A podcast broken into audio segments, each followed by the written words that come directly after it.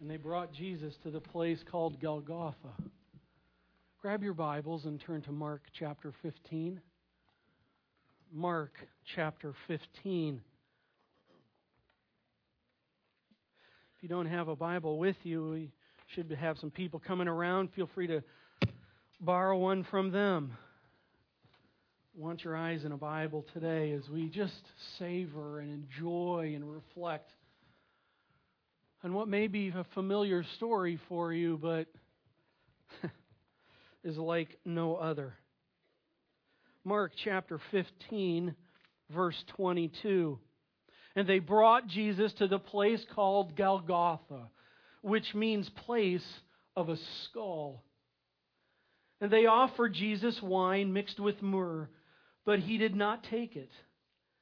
And they crucified him and divided his garments among them, casting lots for them to decide what each should take.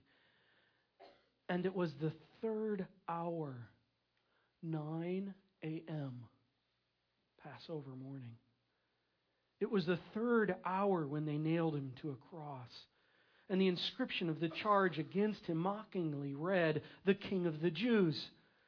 And with him they crucified two robbers, one robber on his right and one robber on his left. And those who passed by hurled insults at him, shaking their heads and saying, You who would destroy the temple and rebuild it in three days, save yourself and come down from the cross. So also the chief priests with the scribes mocked him to one another, saying, He saved others, and he can't save himself. Let this Christ, this King of Israel, come down from the cross, that, that we may see and believe. And those who were crucified with him also heaped insults on him. Let's just pause for a moment here. I mean, kind of like, you know, let's wait a second here. What is going on? I mean, what's going on with this story? You, you look at this, and it's like, why did it get to this point? How did it get to this point? I mean, here's the deal. A couple days earlier, Jesus, uh, the equivalent one of God, God in the flesh, is praised and hailed as he enters into Jerusalem by crowds of people at the triumphal entry. And there they are. Hail! Save us, we pray! And all that's taking place. And then a couple days later, that's happening. Seriously, what's the deal with this story? I mean, you have to admit, quite bizarre. What's going on here? Well, here's what's going on here. The Bible is a narrative story from beginning to end of God's redemption plan. It's about God seeking to bring a people of glory givers unto himself. And Jesus Christ is the Bible's chief character, and the cross and the empty tomb that we will talk about next week are pinnacle points in this redemptive story that God has put together. And this is about a divine redemption plan, a bringing back plan, a buying back plan, a redemptive plan that's from God. And how did things get to this point? Well, if we're going to really be serious about how did things get to this, we've got to go back to the beginning. So grab your Bibles and turn to Genesis chapter 1. You see, so often in our day, I'm concerned that the idea of the cross, the familiar story of the cross, even as was very possibly you saw, maybe talked on the news this morning, as I did. And it's kind of treated like this little moment in time, this little, this, not little thing, but this cool event happened, this amazing event happened. But it's isolated within this cocoon of about 30 ish AD with some ongoing implications, sort of. But here's the deal. We got to go back to Genesis 1 and 2. There in Genesis 1 and 2, as you just kind of familiarize your eyes with those chapters, what we see is God creates everything. He creates the heavens, He creates the earth, He creates all the living, including Adam and Eve. And the universe is this marvelous, this divine, perfect, perfect, perfect design and creation. And think of this all of it the earth, the stars, the, the heavens, the animals, the people are all there for one purpose to give God glory. Everything, the trees, the bees, the cows, everything is there to give God glory. Even Adam and Eve, put in the perfect spot with a perfect job to care for the earth and to fill it with glory giving people. But a problem comes along in Genesis 3. It's a really, really big problem. And it's an Adam and Eve problem. Adam and Eve knowingly do what the Creator told them not to do. And they bite the lure of self glory. Look at Genesis chapter 3, uh, right before verse 2. He, the serpent, Satan, said to the woman, Did God actually say, You shall not eat of any tree in the garden, or however a serpent talks? And the woman said to the serpent, we may eat of the fruit of the trees in the garden, but God said, You shall not eat of the fruit of the tree that is in the midst of the garden, neither shall you touch it, lest you die. That's exactly right. Way to go, girl. She had it right on, spot on. But verse 4 But the serpent said to the woman, You will not surely die. Oh, really? He says, For God knows that when you eat of it, your eyes will be opened, and you will be like what? God. You will be knowing good and evil. So when the woman saw that the tree was good for food, and that it was a delight to the eyes, and that the tree was to be desired to make one wise, she took of its fruit and ate, and she also gave some to her husband who was with her and he ate. And instead of staying focused as glory giving creations of the great Creator God, they became glory stealers of God to themselves. And the glory givers became glory stealers of God. Well, God doesn't like things let things like that just go by. So God has a little talking to. And he has a talking to Satan. He has a talking to Eve and he has a talking to Adam. And he confronts the sin situation. But even in the catastrophic eternal consequences that have come to bear because of their sin, God inserts his grace in this. And there's a statement about a bruising that's going to take place one day. And it's a redemptive bruising reality. One day there is going to be a victorious Redeemer that comes and is going to be victorious.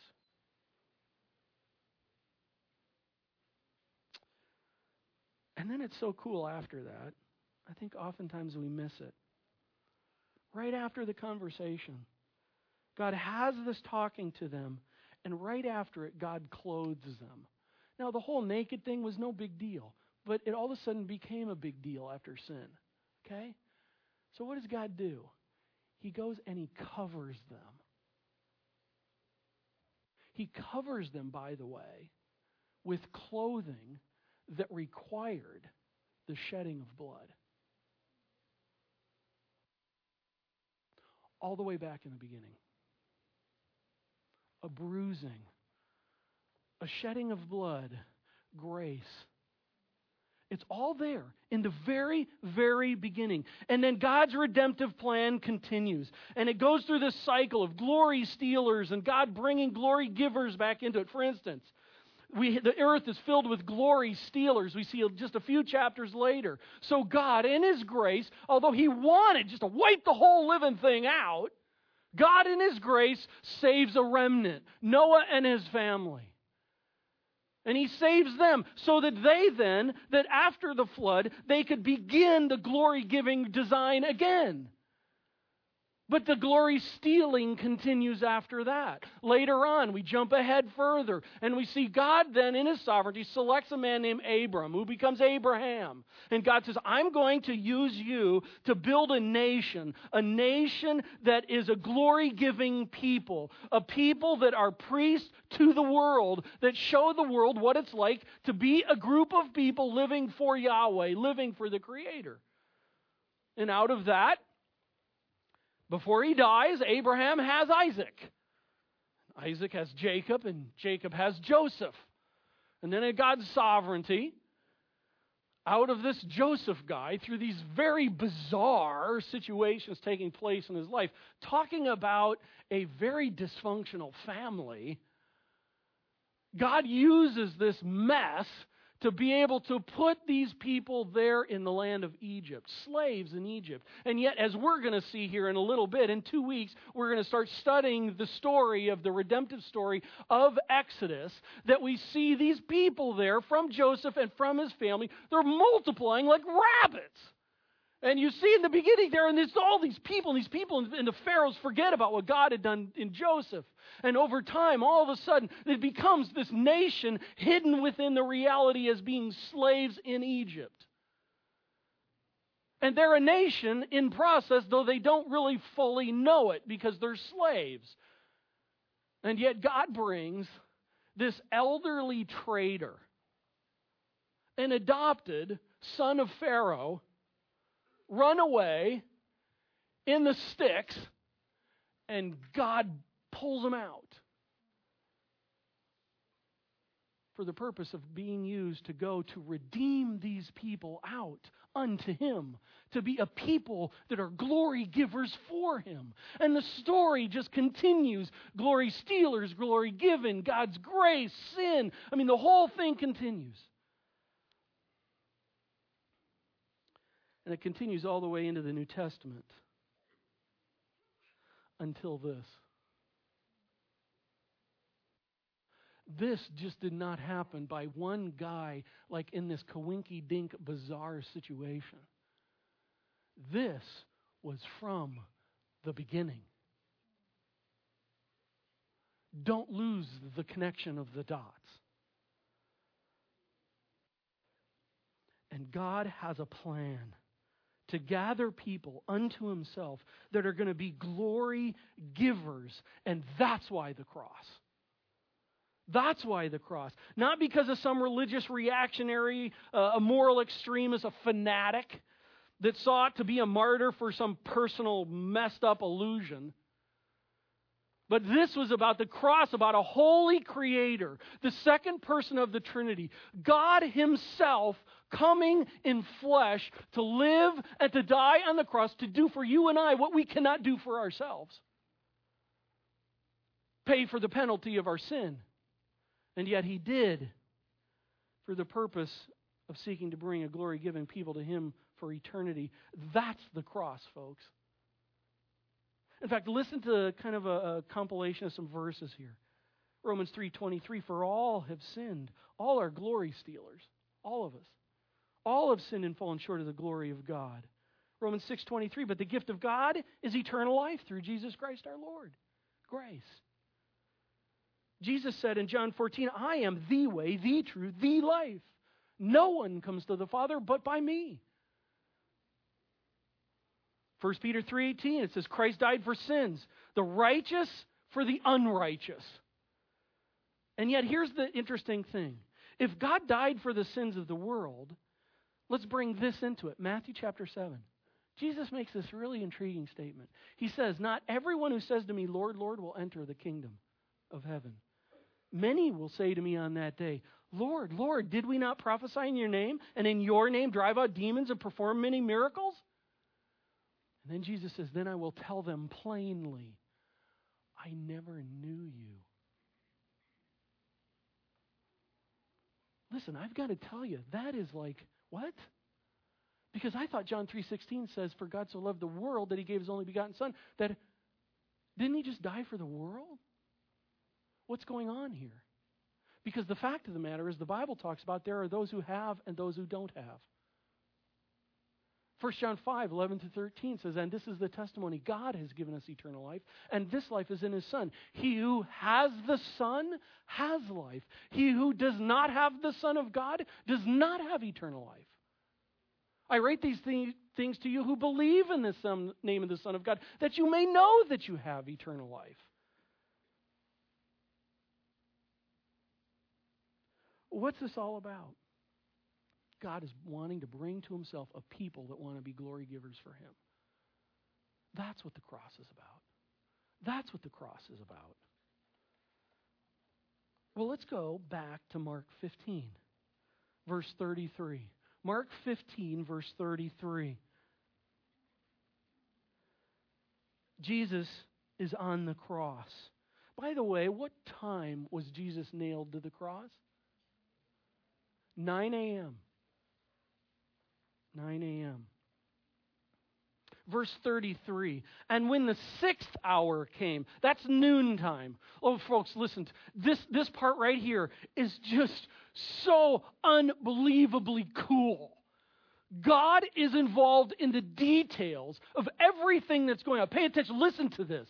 This is just so rockin' cool. Here it is, the ninth hour, it's noontime. Jesus has been nailed to the cross now for how many hours? Three hours. He's been on the cross for three hours. Now it's noontime. Noontime is the time when the sun's like where? Straight up. It's like bing, lights on, right? Okay, that's the time of the day. But look at this. And the sixth hour had come. There was darkness over the whole land until the ninth hour. Okay, here's Golgotha, outside of Jerusalem. They take him out, they take him, they nail him to cross at 9 o'clock. It's now noon. He's been hanging there for three hours. He's been hanging there for three hours.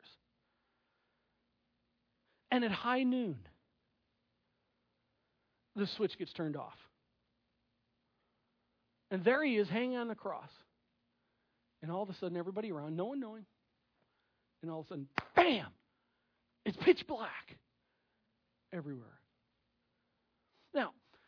If it was me and I'm like outside, and Nick and Eric and I are playing golf because that's all pastors do, and we're out playing golf, and we're out there, and it's at noon, and all of a sudden, bam, the lights shut off, and it's pitch black. I'm like, wait a second, hey Nick, are we here? Is it 6 a.m. Or is this like midnight? Or is this like 9 p.m.? What's going on here? It's like, no, it's noon. I'm serious. It's noon. Look at my iPhone. okay. It's here at noon.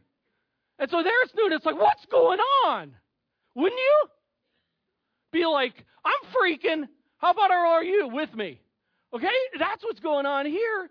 I haven't been watching the news, didn't know anything about it, and bam, everything shuts down. Now, that's over in Golgotha. Now, do you not think that the people who are there, who are watching this take place, knowing that this guy who is a thing up here saying, King of the Jews, and all of a sudden, creation, the sun shuts off?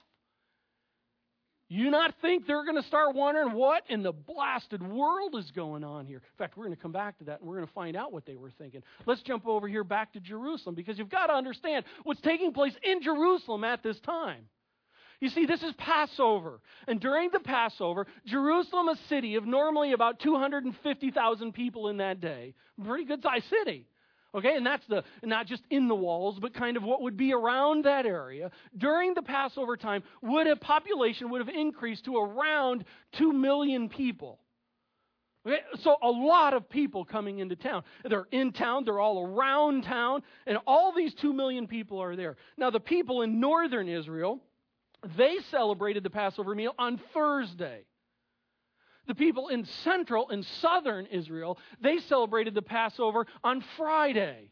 It was because of how the two had their sundial set or whatever. But it was, diff- it was a different system. And so on Thursday, Jesus and the disciples come in along with the people from northern Israel, come in and they do their sacrifices. And by the way, the temple doors open for sacrifices at 3 p.m. And from 3 p.m. to 6 p.m. is when the sacrifices are made. By the way, over the two days, there's almost a quarter of a million lambs that are sacrificed in those two days in three hours each day. those engineers, administrators of you are going, how in the world did they work that out? Quite a system. So it's Friday. Now think about this all of the people from central and southern Israel are preparing to do their Passover sacrifice and meals and the whole everything associated with it on Friday, and everything centers around the time that they bring their Passover lamb or their or, or whatever. If they're very poor, it'd be some other things, but they would bring their their their Passover lamb, let's say, in to be sacrificed. And if the doors opened at 3 o'clock and went to 6 o'clock, you know that you have to be prepared for that when that's going to take place. So, when are you preparing for this? Well, the day before, days before, because people are coming from all around. This is the day when the chief priests and all the scribes and all the elders and all the people from central and southern would do their Passover lamb sacrifices. And there they are in the day preparing this. And you would think about it if it starts at 3 o'clock and there's like a million people who are going to be sacrificing on that day, listen, you've got to get yourself in order. And if it opens at 3 o'clock, you know from noon to 3 you're an active little bee. And God shuts the lights off. Can you imagine the chaos? Think about that. It's not like they pulled out their flashlights, or like I have my iLight on my iPhone, where I pull it out and, you know, kind of they didn't have that. They weren't ready for this. But there they are, getting ready, and at noon, boom, black. And you're, you know, we're, you know, we're, all this stuff going on. What is going on here? Hey, Junior, Junior, come on, mommy, daddy. I mean, can you imagine? Think of it, the chaos. And God is doing it all on purpose. Listen, these folks, they are doing what God had told them to do celebrate the Passover every year. And God is messing it all up. Why?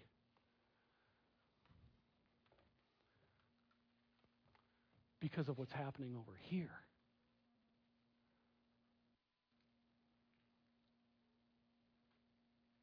There's a redemption plan. This isn't like, isn't that quinky dinky? God knows exactly what's going on. God's been planning this, preparing all this. And in the chaos of everything going on here, everybody just in darkness and in chaos over here, here at the same moment is the Savior of the world giving his life for them. Isn't that cool?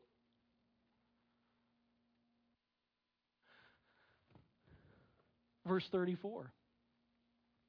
And at the ninth hour, which is what time? 3 p.m. At the ninth hour, at the hour when the temple is opened and the beginning of the sacrifices can be made. It was dark for three hours. At the ninth hour, three o'clock, the lights are turned on, the door is opened, and Jesus over here on the cross, at all that same moment, Jesus on the cross says, Eloi, Eloi, lema sabachthani, which means, My God, my God, why have you forsaken me over here? The lights have come on, the doors are open, and the sacrifice is made. At the moment when the lambs over here, when the lambs over here are to be placed as a sacrifice for sin, that's the moment that the Savior was giving his life for sin. This is huge. And it just shows us what a cool, awesome, just God, you are just, oh. Verse 34 At the ninth hour, Jesus cried, My God, my God, why have you forsaken me? And we're back at Golgotha. Verse 35 and some of the bystanders hearing it, hearing what? Hearing Christ's pronouncement, said, Behold, he's calling Elijah. I, listen, you're over here. You're watching this. It's dark three hours. This guy is being crucified not because he stole someone's Xbox, but he's dying over here because he said that he was God in the flesh. That's why he was being crucified. He really wasn't even being crucified. They didn't like him because they were taking the political reality of it all away. But the reason he died was when he said that he was God in the flesh. That's what caused this to happen. And so at that point in time, when they're over here and he's on the cross and it's dark, these people are getting nervous as all get out. And when the lights are turned back on, Jesus says, My God, my God, why have you forsaken me? And the people over here, they're shaking in their sandals. And here they are, and they're like, Maybe he's calling Elijah. They don't know what's going to happen. Behold, he's calling Elijah, verse 36. And someone ran and filled a sponge with sour wine, put it on a reed to give it to him to drink. I think to let him talk more. Maybe when they heard him, it was kind of, I mean, the crucifixion, it's just like incredible. Uh, what's the word? Where you lose dehydration. And talking, when you got dehydration, I, I wonder if the reason they ran to put it on was not only fulfill the scriptures, but in essence to be able to there, to be able to, and maybe he's going to say more. I want to help him. So they put it up and then drink while saying, Wait, let us see whether Elijah will come and take him down. Hey, they're wondering, aren't they? These guys are wondering Maybe he is who he said he was. Verse 37 And Jesus uttered a loud cry. I wonder what that was like. Seriously. A loud cry is not a compilation of words. A loud cry is an inner expression. Well, we know it was loud because it says it was loud, but it was this cry. I mean, what was that like? I, I don't know. It just, Mark put it in there. Let's not lose it. And Jesus uttered a loud cry and breathed his last. Verse 38 back to Jerusalem. And the curtain of the temple was torn in two from where? Top to bottom. Understand this. The temple area, if I remember correctly, it's like 30 inside. It's like 30 feet wide, 60 feet long, uh, 60 feet high. You come in through the doors, it's open, and this is the area where sacrifice, outside sacrifices are taking place, but this is an area that's uh, uh, where they would do the daily. Um, the, the, daily sacrifices of things every day and morning and evening. Then there was the curtain. What was behind the curtain? Holy of Holies the place where only time, one time a year a person would go into. And when that one person would go into it one time a year, they would tie a rope around his ankle. Because if he died, no one else could go in and get him, and they would just pull him out, drag him out.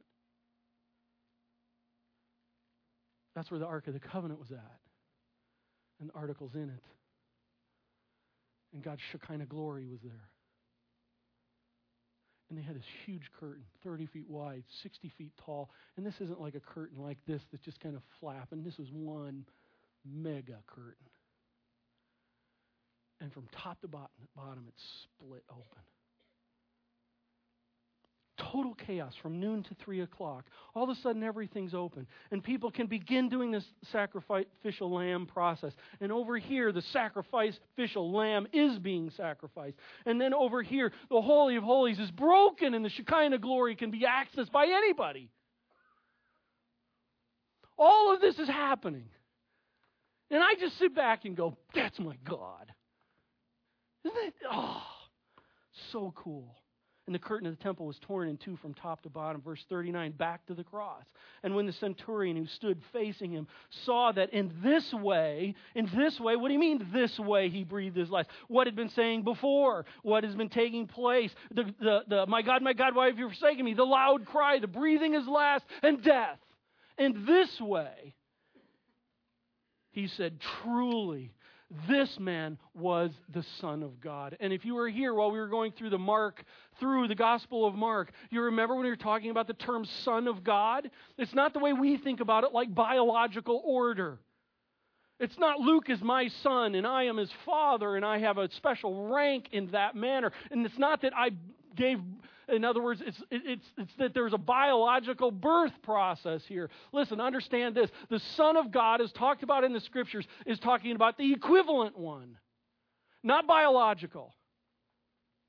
Not from the standpoint of, you know, immature, more mature. When it's talking about the Son of God, it's talking about the equivalent one of God. This is God in the flesh. Truly, this man was God. This is by a Roman centurion. Why the cross? Well, because without it, there's no hope of redemption. None. God so loved the world that whosoever comes to him should not perish but have life with him forever. His grace packed love shown on the cross is about providing the means for you and I, as glory stealing people, to be redeemed, to be brought back, to be bought back, to be glory givers once again. Forever.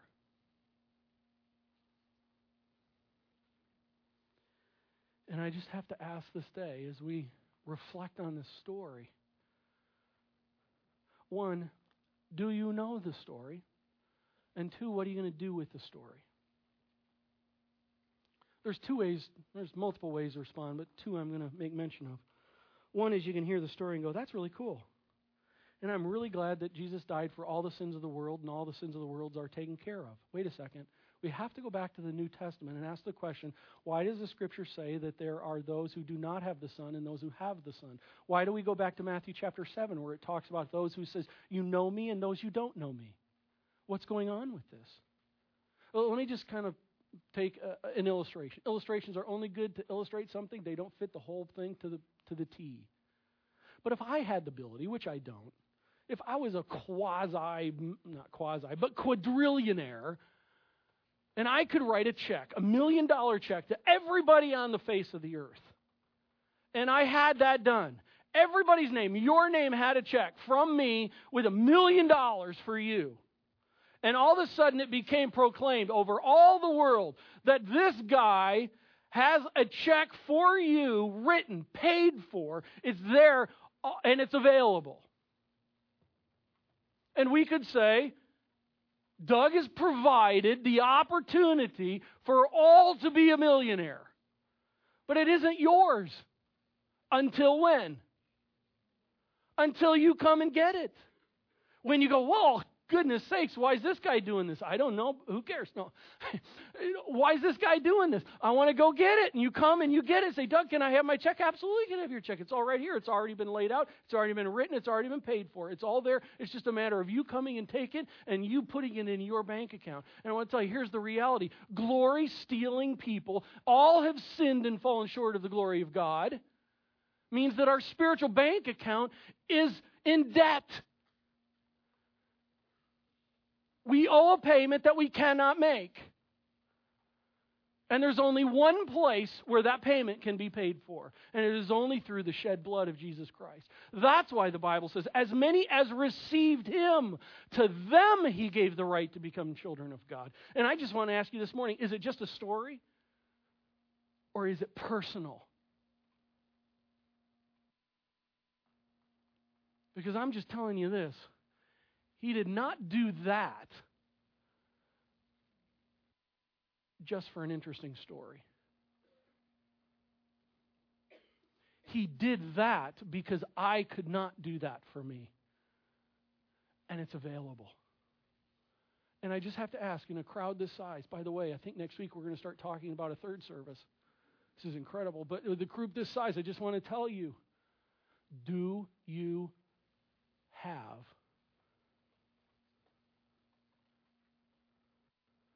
Jesus Christ as your Savior. And if you don't, we would love to talk with you after the service. Because it's right there. It's just right there. It's just a matter of saying, God, I want that. I want to move from being a glory stealer to being a glory receiver.